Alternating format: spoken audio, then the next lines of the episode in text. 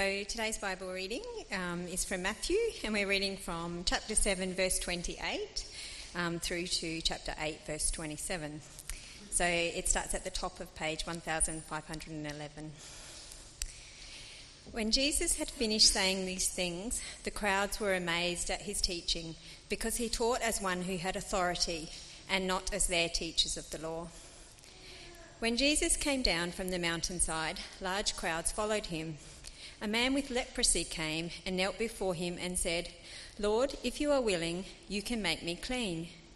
Jesus reached out his hand and touched the man. I am willing, he said, be clean. Immediately he was cleansed of his leprosy.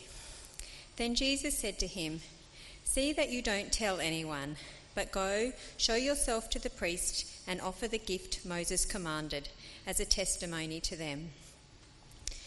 When Jesus had entered Capernaum, a centurion came to him asking for help. Lord, he said, my servant lies at home paralyzed, suffering terribly. Jesus said to him, Shall I come and heal him? The centurion replied, Lord, I do not deserve to have you come under my roof, but just say the word, and my servant will be healed. For I myself am a man under authority, with soldiers under me. I tell this one, Go, and he goes, and that one, Come, and he comes. I say to my servant, Do this, and he does it. When Jesus heard this, he was amazed and said to those following him, Truly I tell you, I have not found anyone in Israel with such great faith. I say to you that many will come from the east and the west and will take their places at the feast with Abraham, Isaac, and Jacob in the kingdom of heaven. But the subjects of the kingdom will be thrown outside into the darkness, where there will be weeping and gnashing of teeth. Then Jesus said to the centurion, Go, let it be done just as you believed it would. And his servant was healed at that moment. When Jesus came into Peter's house, he saw Peter's mother in law lying in bed with a fever. He touched her hand, and the fever left her, and she got up and began to wait on him. When evening came, many who were demon possessed were brought to him, and he drove out the spirits with a word and healed all the sick. This was to, this was to fulfill what was spoken through the prophet Isaiah. He took up our infirmities and bore our diseases. When Jesus saw the crowd around him, he gave orders to cross to the other side of the lake. Then a teacher of the law came to him and said, Teacher, I will follow you wherever you go. Jesus replied, Foxes have dens and birds have nests, but the Son of Man has no place to lay his head. Another disciple said to him, Lord, first let me go and bury my father. But Jesus told him, Follow me and let the dead bury their own dead. Then he got into the boat, and his disciples followed him. Suddenly, a furious storm came up on the lake so that the waves swept over the boat. But Jesus was sleeping. The disciples went and woke him, saying, Lord, save us, we're going to drown. He replied, You have little faith, why are you so afraid? Then he got up and rebuked the winds and the waves, and it was completely calm. The men were amazed and asked, What kind of man is this? Even the winds and the waves obey him. Well, good morning once again. I wanted to remind you of what a storm looks like on our hot day outside. Just to give you a reminder, a little of what our talk is about today. That YouTube clip, if you're interested, goes for eight hours. You can sit there and watch the waves crashing into the beach on an endless loop almost. And it's kind of ironic, I think, because it's designed on YouTube to put you to sleep. The disciples today in our reading had to wake Jesus because of a storm. I kind of find it a little strange sometimes that uh, the most terrifying events in nature kind of become soothing when you're tucked up in bed with a warm blanket. But if you're out in the elements, there's nothing at all soothing, is there, about a storm? They can be fierce and truly terrifying. And if you doubt that, just think about the last time you woke up when thunder really clapped just right above your bedroom. Many of you will know, of course, the story about Jesus calming the storm. It's a staple of our minis program, and it's a story that's loved by Sunday school teachers the world over. It's a truly amazing account of Jesus simply speaking and a life threatening storm stopping. It's a great Sunday school lesson. But why do we need this story as adults? Well, today, as adults, I want us to be asking the question that arises from this passage. It's the same question the disciples ask when Jesus calms the storm. The question they ask is, What kind of man is this? What kind of man is this? Even the wind and the waves obey him. That's the question I want us to be asking as adults over the next few weeks as we work our way through these middle chapters of Matthew's Gospel. But before we do that today, I, I want to make sure that we're all on the same starting platform.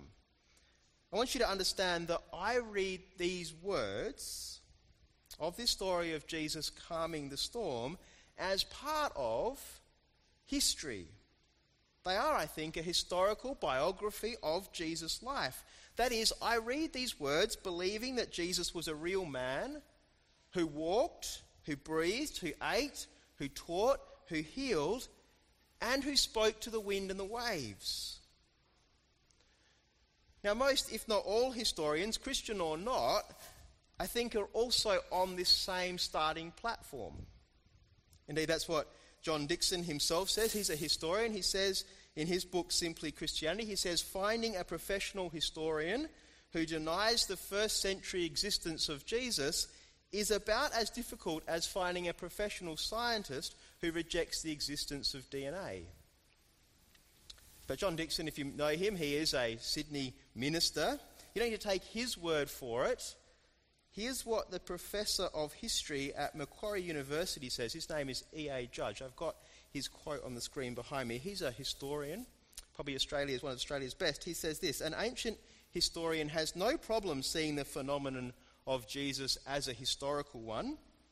His many surprising aspects only help anchor him in history. Myth or legend would have created a more predictable figure. The writings that sprang up about Jesus also reveal to us a movement of thought and an experience of life so unusual that something much more substantial than the imagination is needed to explain it. So here's my platform that we're starting this series from. Matthew is writing a biography, recording events and interactions and observations and conversations that actually happened. He's not writing a fable or a myth, it's not a fairy tale. And yet, Matthew's doing more than simply just recording historical events. As amazing as these are just for history's sake, Matthew's doing more than that. He wants us to probe behind the narrative to see the truth of who Jesus is. And having seen that truth, Matthew wants us to follow in the footsteps of Jesus as his disciples. Matthew helps us to see this by adding kind of selective information to his narrative. We see an example of this right at the very start of his gospel, back in chapter 1. So, when the angel is speaking to Joseph, reassuring him about the baby that his fiancee Mary is carrying, we read this She will give birth to a son, and you are to give him the name Jesus, because he will save his people from their sins. See, Matthew wants his readers to know that Jesus is the one who will save his people. And he tells us that right up front in chapter 1.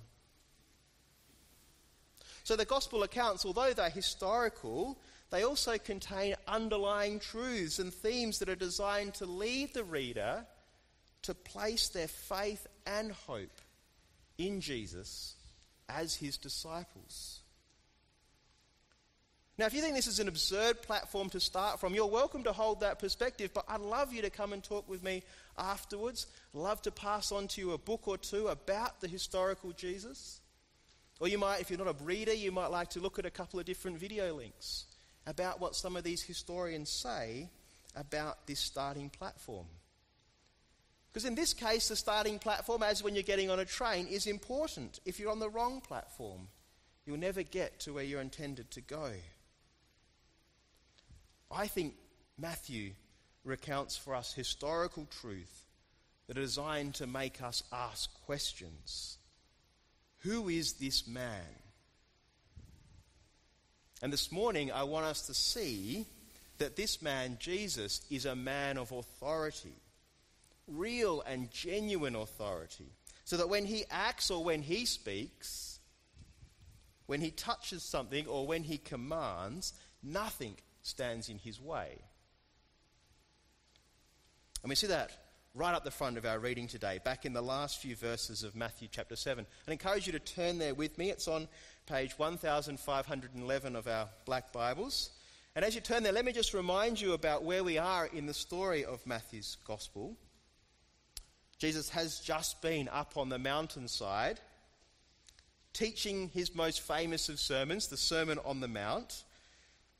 And now we see him descending, coming down from that mountain. Let me read to you from verse 28 of Matthew chapter 7. It says, When Jesus had finished saying these things, the crowds were amazed at his teaching because he taught as one who had authority and not as their teachers of the law. See, in these couple of verses, two words jump out for me. The crowds are amazed because Jesus who taught as one who had authority. They're amazed at his authority. You see, unlike the teachers of the law who just merely interpret the law and explain it to the people, Jesus teaches with real authority, real, legitimate, powerful authority. And to help make that point about the authority of Jesus, Matthew goes on to demonstrate that authority. In this case, demonstrate that authority in Jesus being able to heal sickness. In the New Testament, leprosy included a number of different skin conditions that rendered a person unclean. Today, I think leprosy, as I read, is still a pretty terrible disease, but it is able to be cured. Back in the time that Matthew wrote, those treatment options didn't exist. There seemed to be little hope for you if you contacted, contracted leprosy. And the disease also came with it this really powerful stigma. Sufferers were thought to be spiritually unclean. And so they were physically ostracized and separated from the rest of society. One of the commentators said that those who have this disease were required to have torn clothes and unkept hair, and they were to shout out unclean wherever they went. It sounds absolutely horrendous. And if you happen to come into contact with a person suffering from this disease, then their uncleanliness kind of rubbed off on you, and you yourself needed to go through a ritualistic cleaning process. Just imagine the distress that this disease brought with it to those who had it or those whose families had someone like that in them. And so, with that kind of background, let me read to you verse 2 from chapter 8. It says, A man with leprosy came and knelt before him, before Jesus, and said, Lord, if you are willing, you can make me clean. And look what Jesus does. Jesus reaches out his hand and touched the man. I am willing, he said, be clean. And immediately he was cleansed of his leprosy. And Jesus said to him, See that you don't tell anyone, but go, show yourself to the priest, and offer the gift Moses commanded as testimony to them. This is authority, isn't it? Jesus simply reaches out and touches the man and he's healed. There's no incantations, no medicines, just a touch, and the person is healed. That's authority.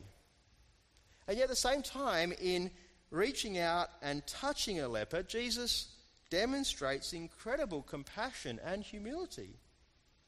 See, the law demanded separation from those with this condition. And yet Jesus just reaches out and touches the man.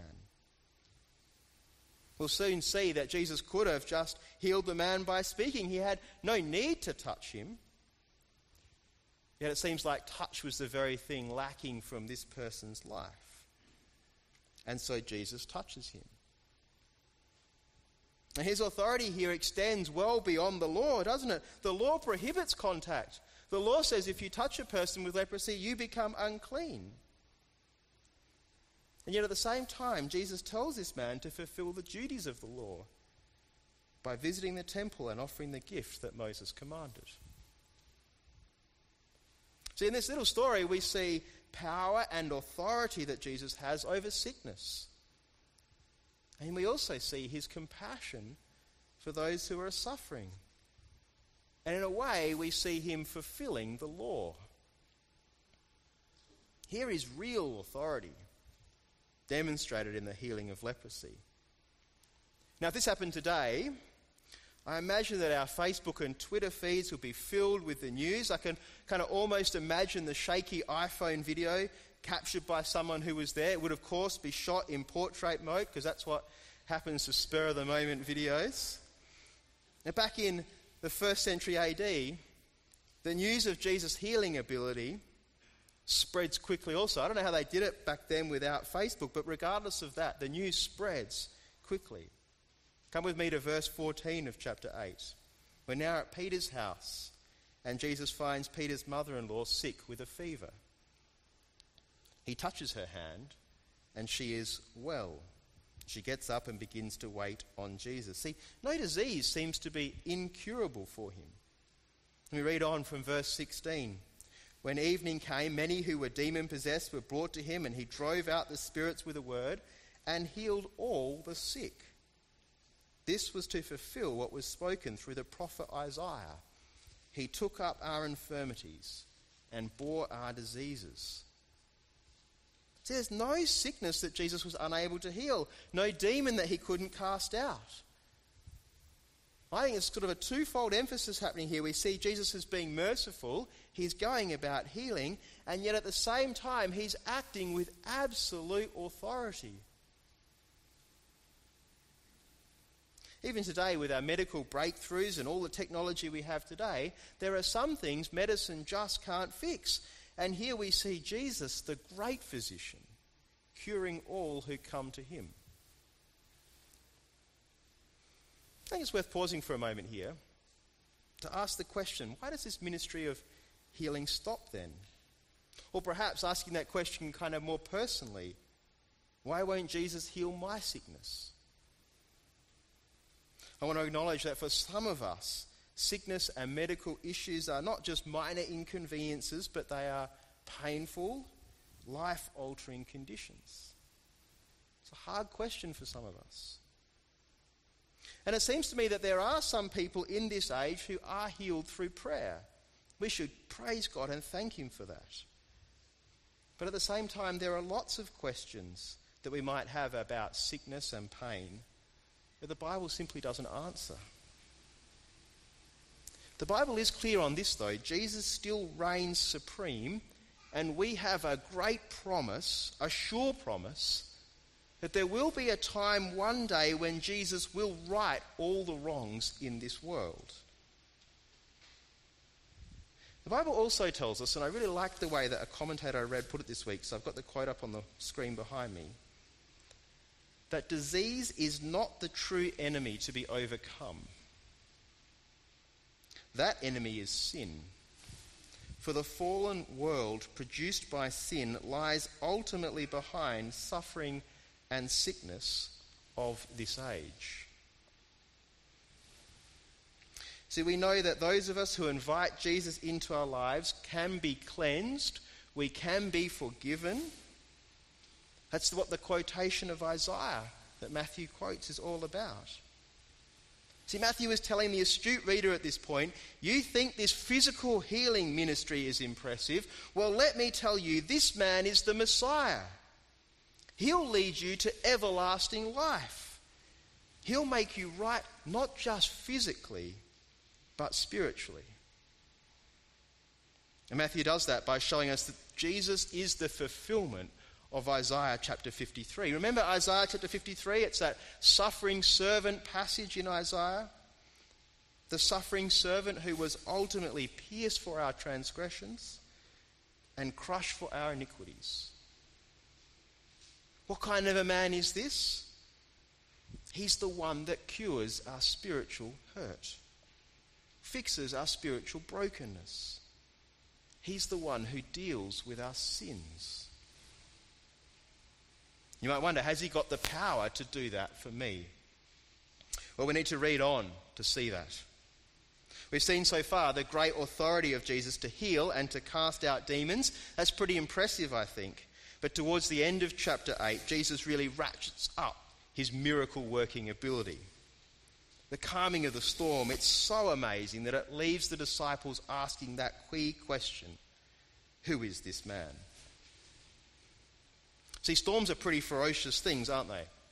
The Smithsonian Institute estimates that the average tropical cyclone releases 600 terawatts of energy.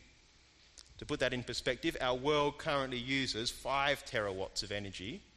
5 terawatts is what we use. One tropical storm, 600 terawatts. Now, if you're an engineer or a nerd a bit like me, that's probably a fairly impressive thing to hear. For the rest of you, a storm probably means the opportunity to snuggle up under a blanket and to listen to the rain falling on your roof. I said before, the video clip that I played at the start goes for eight hours. It's designed just for that reason. Perhaps it's too hot to sleep tonight. You can look that up on YouTube. But imagine you're out in a boat, freezing cold, wet, hanging on for dear life. For a fisherman or for a boater, there's nothing good about a storm. I know this from one experience in my life. I was 17 or 18 years old and I went to visit an uncle in New Zealand and he had a fishing trip planned. The trip involved heading off from the very bottom tip of New Zealand towards Antarctica. We were to stop at an island called Stewart Island. And to get there, we had to cross a notorious stretch of water called the Foveaux Strait. It's so dangerous, this stretch of water, that my auntie made me ring my mum before I went off with my uncle. The first day was a great day of fishing. We camped on the island that night, but the next morning, the conditions were not quite so good, and our boat was slamming over the waves as we went to the first fishing spot. Five minutes after we dropped the anchor, we noticed water in the bottom of the boat. Another five minutes, and it was up to our ankles.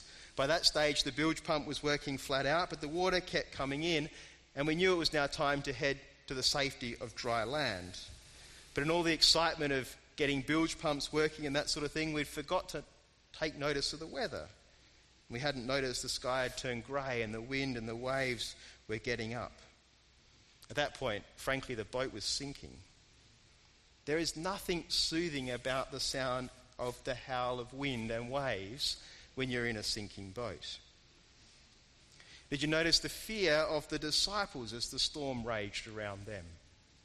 Have a look at it in our passage. Let me read it to you from verse 24. Suddenly, a furious storm came up on the lake, so that waves swept over the boat. But Jesus was sleeping. The disciples went and woke him, saying, Lord, save us. We're going to drown. It's worth remembering at this point that at least some of his disciples were fishermen by trade. And this is probably the lake that they went fishing on. They've probably done it hundreds, if not thousands, of times before. These are not just landlubbers for the first time out on the sea. No, these are experienced men of the sea and are terrified. So terrified that fishermen turn to a carpenter to save them during a storm. It's kind of like an electrician turning to a plumber when the lights won't come on. This is end of the road stuff. And yet the carpenter's asleep. Read with me what happens next in our story at verse 26. He, Jesus, replied, You have little faith. Why are you so afraid? Then he got up and rebuked the wind and the waves, and it was completely calm. The men were amazed, and they asked, What kind of a man is this? Even the winds and the waves obey him. I don't know what things are like in your households in the mornings, but in ours earlier this week, it kind of felt like we were in the middle of a storm. We had my kids' cousins staying with us, that meant that there were seven kids in our house, which meant there were seven bowls of Weet-Bix on the breakfast table, seven cups of milk to be spilt. And I'd ask them, kids, can you put your dishes in the sink? And I spoke, but it seemed to make absolutely no difference. Jesus speaks, And the storm, in its, all its ferocity, not just listens to him, but it obeys. It's a story we know so well, isn't it? Jesus calming the raging storm with just a word. But if you've ever wondered about the power of Jesus, well, here's a reminder of his great strength. Perhaps you've heard of someone speak of Jesus as a pretty amazing man. Maybe you've thought after that conversation, sure, he's a great man, but he probably can't help me. You don't know what I've done. You don't know what I'm like. He's not capable of forgiving me. Here we see the power of Jesus, the authority of Jesus. A fierce storm, all 600 terawatts of energy, it obeys his command. See, Matthew chapter 8 shows us the incredible authority of Jesus. He speaks to a storm and it listens. And what are we to do with all of this? Well, I think at least part of the answer lies in looking at the actions of the centurion that we see earlier in the chapter. This is what Jesus says about that centurion. Truly, I tell you, I have not found anyone in Israel with such great faith. The faith of the centurion is one that acknowledges the power and the authority of Jesus and calls upon that power. See, the centurion had a servant who was sick and suffering, and he comes to Jesus for help. Acknowledging Jesus as Lord, the centurion asked Jesus. Let me read to you from verse 8 of Matthew chapter 8. Centurion replied, Lord, I don't deserve to have you come under my roof, but just say the word, and my servant will be healed. For I myself am a man under authority with soldiers under me. I tell this one, go, and he goes, and that one, come, and he comes. I say to my servant, do this, and he does it. And when Jesus heard this, he was amazed and said to those following him, Truly I tell you, I have not found anyone in Israel with such great faith. It's a powerful acknowledgement of who this man, Jesus, is, isn't it, by the centurion? Lord, I don't deserve to have you come under my roof. See, the centurion knows enough about the supremacy of Jesus and about his majesty. He knows that Jesus is set apart, and he knows that he is a sinful man, not worthy of Jesus' presence. But he also knows of Jesus' power. Just say the word, and my servant will be healed. As a military man, he knows what it is to both give and receive orders. Jesus calls this faith. It's an acknowledgement that Jesus can be trusted, that his words are powerful. Hope you've seen today in these records of Jesus' life his great authority and power at work. Authority over sickness, authority over demons, authority over the weather. And ultimately, authority to deal with the true enemy, the true disease, sin. For that, Jesus would need to go to the cross. But in doing so, he conquered death itself. And for that, he would be exalted to the right hand of the Father. If you don't know Jesus this way, I'd love you to keep reading through Matthew's Gospel. I'd love you to flick back a few pages and see this teaching that he gives to those who are listening. I'd love you to see how wise and how influential his teaching is. And then reread Matthew chapter 8 again and see the great power and authority with which Jesus acts. Authority that ultimately can make us right with God. I'd love you to take time to look into the evidence and ask have you got the platform correct as you read these words? Once you've taken the time to examine these things, don't be like the subjects of these verses that are thrown outside. Instead, take these verses to heart. What will your faith lead to? Perhaps you, like the man who is sick with leprosy, need to fall at the knees of Jesus, fall on your knees before Jesus. Perhaps, like the centurion, you need to acknowledge him as Lord. Because these verses demand that we not ignore Jesus, but that we follow him as his disciples with faith. Let me pray for us. Father God, we thank you for these words from Matthew that give us an insight into the life of Jesus, that help us to see what he was like as a person, that help us to see the great power that he had, the great authority that he had. Power to heal, power to stop a raging storm, and ultimately power to forgive us of our sins. Amen.